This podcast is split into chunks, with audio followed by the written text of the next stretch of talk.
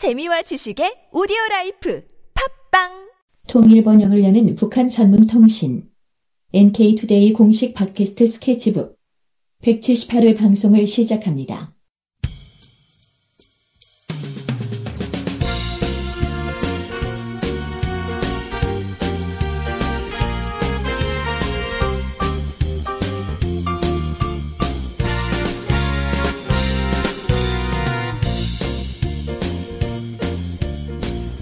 안녕하세요. 김유민 기자입니다. 안녕하세요. 문경 기자입니다. 네, 오늘은 지난 시간에 이어서 대안의 사업 체계의 특징에 대해서 좀 알아보고자 합니다. 네, 특징. 네. 그래서 북한의 경제 사전에는 대안의 사업 체계 내용이 설명이 좀 돼 있어요. 네. 이게 86년도에 나온 거라서 좀 되게 옛날이죠. 음, 이게 몇 년 전이에요? 30년 전인가요? 그래도 뭐 대한의 사업 체계 자체가 나온 게 50년 전. 네. 네. 그래서 다 대안의 사업 체계 내용이 총 다섯 개의 특징으로 정리되어 있는데 하나씩 좀 살펴보도록 하겠습니다. 네. 첫 번째는 네, 일단은 대안의 사업 체계는 지난번에 얘기했지만은 공장 당위원회를 최고 지도기관으로 하는 집단 지도 체계이다. 이렇게 볼수 어, 있겠습니다. 아, 용어가 아주 북한 용어들이군요. 네네네. 집단 지도 체계라는 건 이게 한 명이서 네. 쉽게 말해서 대장 한 명이서 공장을 자기 마음대로 하는 게 아니라 집단이서 공동 대표 형식으로 이제 운영되고 있다. 뭐 네. 그런 거죠. 네네네.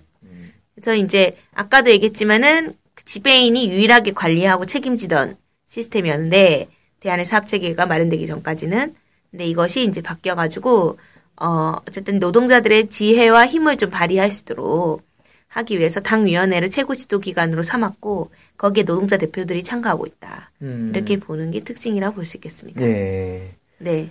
그렇군요. 그러면은 어쨌든 많은 사람들이 같이 논의를 하는 거고 네. 저 그 거기에 이제 노동자 대표라든지 뭐 네. 기술자 대표라든지 이런 사람들이 또 노동자 대표들은 노동자들 입장에서 아 우리는 이 정도 일을 할 수 있다. 네. 기술자 대표는 아 기술적으로 이거는 될 수 있고 이건 불가능하다. 뭐 이런 네. 얘기도 하고 그러면 참 더 합리적으로 운영은 될 수 있을 것 같네요. 네네네. 네, 두 번째는 뭐죠? 네, 두 번째는 군중 노선에 기초한 계획화 체계 이렇게 얘기하고 있습니다. 아 어렵네. 네. 일단은 군중 노선이라고 하면 네. 이제 중앙일보 북한 용어 사전에 따르면은 대중을 교양해서 당의 두리에 묶어 세우며 대중의 힘과 지혜를 동원하여 혁명 과업을 수행하는 당 활동의 근본 원칙 이렇게 얘기하는데 음, 본질은 이제 사실은 민중들의 이익을 옹호하는 것. 음, 네. 네. 뭐 아. 민중들의 예.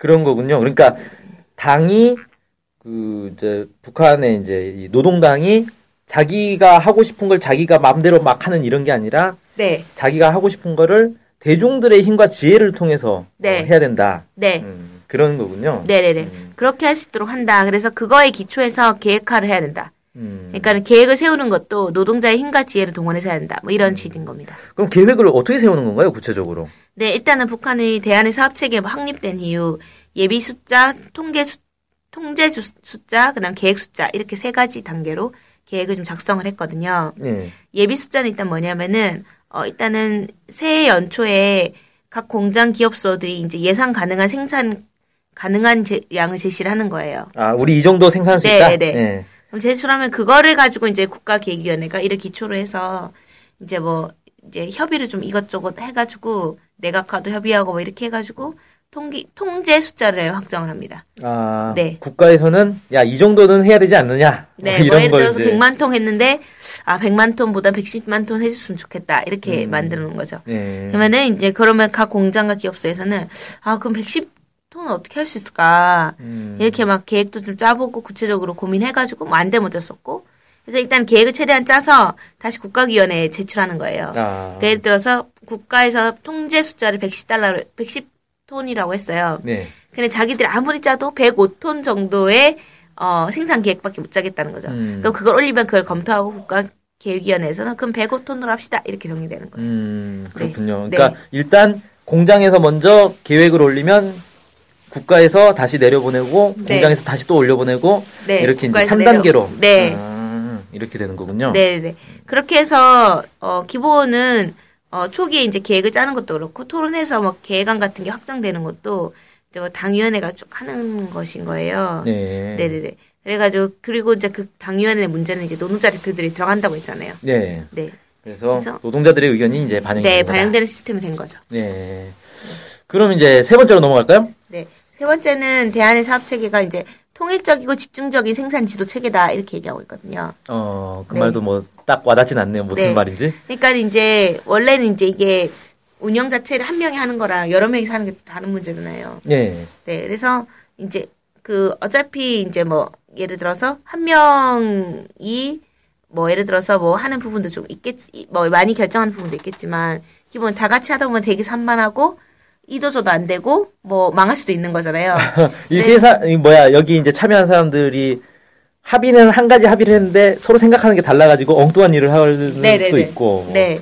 그래서 이제 이 위원회에는 기본 많은 사람들이 모이기 때문에 한 10명 이상 네. 핵심적인 역할 하는 사람들이 딱 있는데 그 사람들이 이제 당비서, 지배인, 기사장 이렇게 세 명인 거예요. 예. 그래서 당비서는 아까 설명드렸던 당에서 파견된 사람이고 네. 지배인은 그 공장을 책임져 왔던 사람이죠. 예. 책임져 공장장이라고 보면 공장장. 되겠죠. 예. 예. 그리고 이제 그 기, 기사장은 뭐냐면은 기술적인 부분을 담당하는 사람이에요. 예. 기술자 대표. 음, 뭐, 예.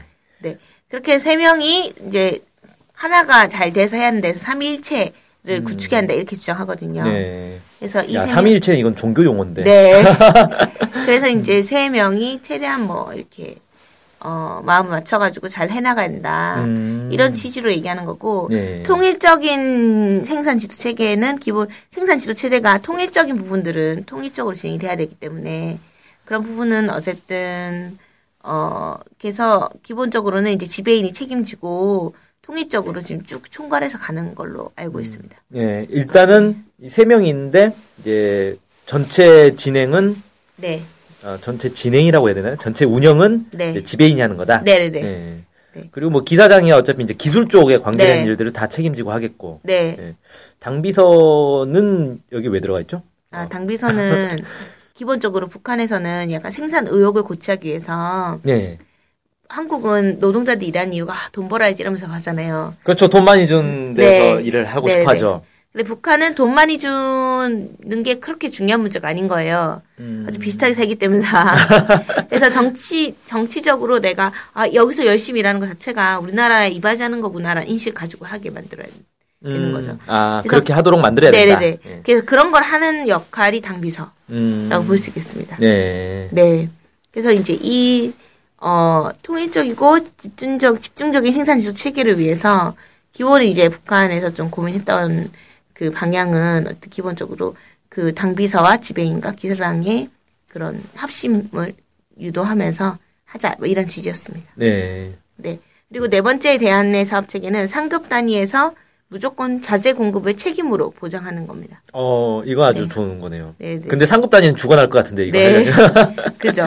아, 이제 다섯 번째가 마지막이죠? 네네. 다섯 번째는 주민들의 생활을 보장하는 후방 공급 체계입니다. 음, 후방, 후방, 후방이라면 이제 전방의 반대가 후방인 네네네네네. 거죠. 전방, 네네네. 후방, 네. 네. 뭐, 마치 군대 용어 같기도 하고. 네. 후방 공급 체계는 주민들의 식품, 의료 등의 생활 전반을 책임지고 생활비, 배급품 같은 걸 공급하는 건데 네. 원래 노동자 생활 문제는 국가에서 책임진다 이런 게 있었습니다.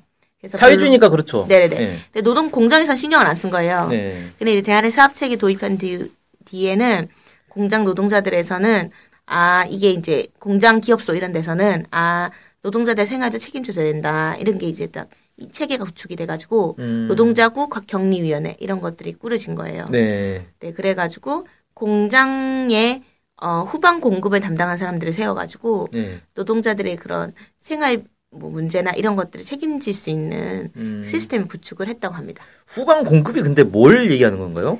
그래서 보통 후방이라고 하면 전쟁에서 전방 후방 이런 네, 건데 네. 이제 후방이라고 하면은 사실은 이제 주민들의 그런 식품, 의료 뭐 이런 거 의류 이런 거 얘기하는 건데 생활비, 배급품 이런 건데 네. 음, 음. 이럴 때면 이제 최근에도 후방 사업을 잘하는 뭐 어디다 뭐 이런 식으로 소개된 데들이 있는데 네. 어, 평안남도 안주시 소재 남흥 청년화학연합 기- 기업소가 후방 사업을 그렇게 잘해가지고 칭찬을 네. 받기도 했고 네. 저희가 몇 번 소개한 그 기사들에는 뭐 공장에다가 동물원도 지어놓고 과수원도 네, 지어놓고 뭐, 온실도 짓고. 네네네 뭐, 뭐 그런 식으로 하는 거를 해서 그 공장에 있는 사람들은 24시간 아 365일 사시사철 과일을 먹고 음. 뭐 이런 식으로 할 수 있도록 아, 그러니까 네 쉽게 말해서 이 공장의 노동자들의 먹고 사는 문제를 해결해 주는 게 이제 후방 공급 네네네네. 체계다. 뭐 이렇게 얘기할 수 있겠군요. 네네네. 음. 그렇게 사실은 이렇게 해야지 사실 북한에서도 뭔가 주민들의 생활이 좀 담보되는 것도 있을 거고 네. 그래야 이제 주민들 입장에서 또 공장에 나오고 출근하는 거가 감사한 마음이 드는 거죠. 아, 그렇죠. 네네네. 네. 이게 국가에서 쌀 주고 옷 주고 뭐 연탄 주고 이렇게 해버리면 어 사실 국가 입장에서는 다 똑같이 줄 수밖에 없는 거잖아요. 네네네. 음, 근데 이제 공장마다 이걸 하게 되면 그 네. 공장에서는 우리 공장은 좀 더 잘해주자. 네. 라고 해서 더 열심히 또 신경 쓰게 되고 네네. 어, 서로 또 이렇게 긍정적인 경쟁도 될 수 있을 것 같아요. 네. 그리고 생활비 이런 것도 이제 일 잘하냐 못하냐에 따라 차급으로 차급 등으로 할 수도 있죠. 네. 네. 평균주의를 하지 않고. 자, 어, 그렇게 해서 다섯 가지, 네. 대안의 사업 체계 다섯 가지를 네. 아주 일목요연하게, 짧고, 굵고, 핵심적인 내용만 쏙쏙 뽑아서 네. 아, 설명 잘 해 주셨습니다. 감사합니다. 네. 네. 네, 그래서 오늘 방송, 지난 시간에 이어서 두 번째로 이제 대안의 사업 네. 체계에 대해서 좀 다뤄봤는데, 대안의 사업 체계를 우리가 이제 집중적으로 다뤘던 건, 물론 이제 올해 12월 어, 네. 15일이었죠. 네. 대안의 사업 체계 뭐54 도입한 지 54주년 되는 해이기도 한데, 북한의 이제 이 기업소들이 어떻게 굴러가는지 네. 이걸 이해하려면 사실 대안의 사업 체계를 정확하게 이해하는 게 이제 핵심이다 보니까 네. 이 부분을 우리가 좀 두 번에 걸쳐서 집중적으로 네. 다뤘던 것 같네요. 네. 네, 오늘 준비해 주셔서 고맙습니다. 네. 네, 감사합니다.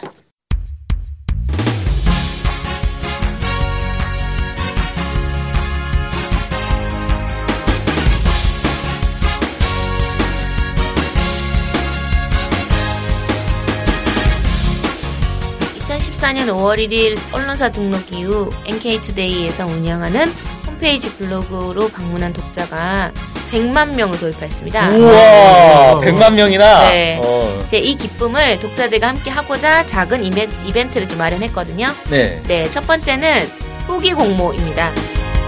NK투데이의 기사 내용을 보고 좋았던 점이든 아쉬운 점이든 내용에 제한 없이 후기를 공모하겠습니다. 오. 네.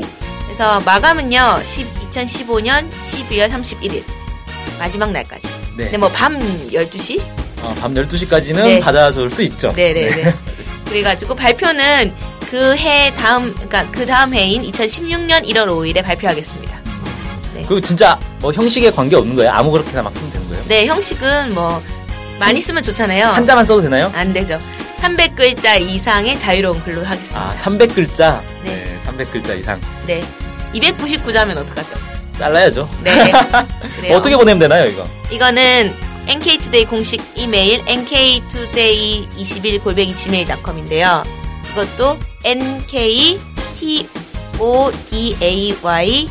그 다음 숫자 2하고 1 그다음에 골뱅이 아, 그, gmail.com입니다. 그 정도 알겠죠, 우리 독자들이야. 네. 투데이의 스펠링을 설마 모를까? 네. 그래서 NK투데이 페이스북 페이지에 메시지를 또 어, 보내주셔도 됩니다. 상금이 있나요? 네, 상금은 어, 당선자 한 명한테는 문화상품권 5만 원짜리를 드리겠습니다. 네, 아니 글 300자 썼는데 5만 원이면은 좋죠. 어, 상당히 네. 쏠쏠한데요? 네.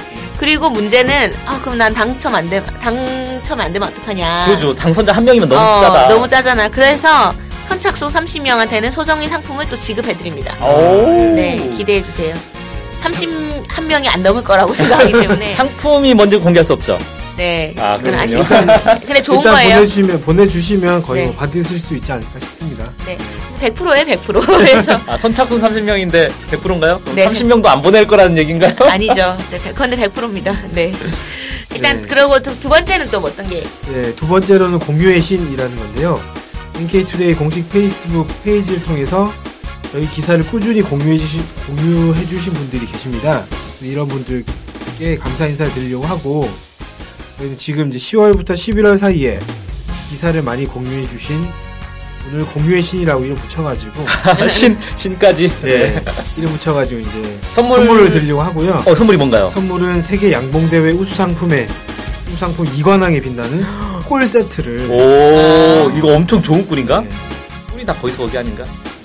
뭐, 상 받았다니까 좋겠죠. 저는. 세계 양봉대회라는 게 있군요. 네, 거기서 이제 나온 꿀 세트를 한 분께 드리고 2위와 10위 사이의 분께 또 소정의 상품을 하겠습니다. 그렇군요. 네. 그리고 또 10명까지 상품을 주니까 네. 아, 10명 안에만 근데 10월부터 11월 사이에 기사를 많이 공유해 주신 분들을 뽑아서 공유의 신을 네. 지정하는 거면 이미 끝난 거네요, 이건. 예, 사실 이거 끝나는 거라서 더 하시기는 어려운데 네.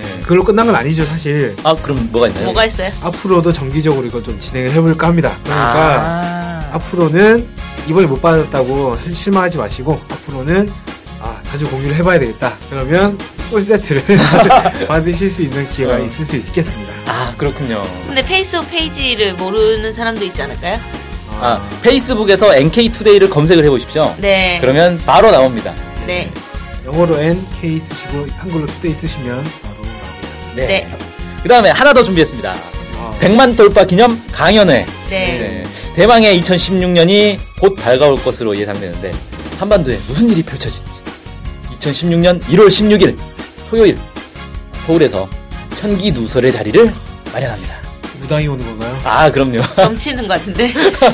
네. 그래서 어, 한 해 2015년 한 해 북한에서 어떤 변화들이 있었고 2016년에는 뭐 북한과 그다음에 남북 관계 네. 전반에 걸쳐서 어떤 일이 예상되는지 이런 것들을 얘기하는 그런 강연 자리를 마련을 했고요. 네. 강연에 일단 날짜만 잡아놓고 시간 장소는 나중에 어, 더 구체적으로 잡히는 대로 공지해드리겠습니다. 네. 와. 근데 뭐 세 개나 하다니 참 작은 이벤트가 아닌 것 같은 느낌이 네. 드는데 대형 네. 이벤트인데요. 네, 100만 돌파 네. 기념 이벤트 많은 관심 부탁드립니다. 부탁드리겠습니다. 네, 관심 부탁드립니다. 감사합니다.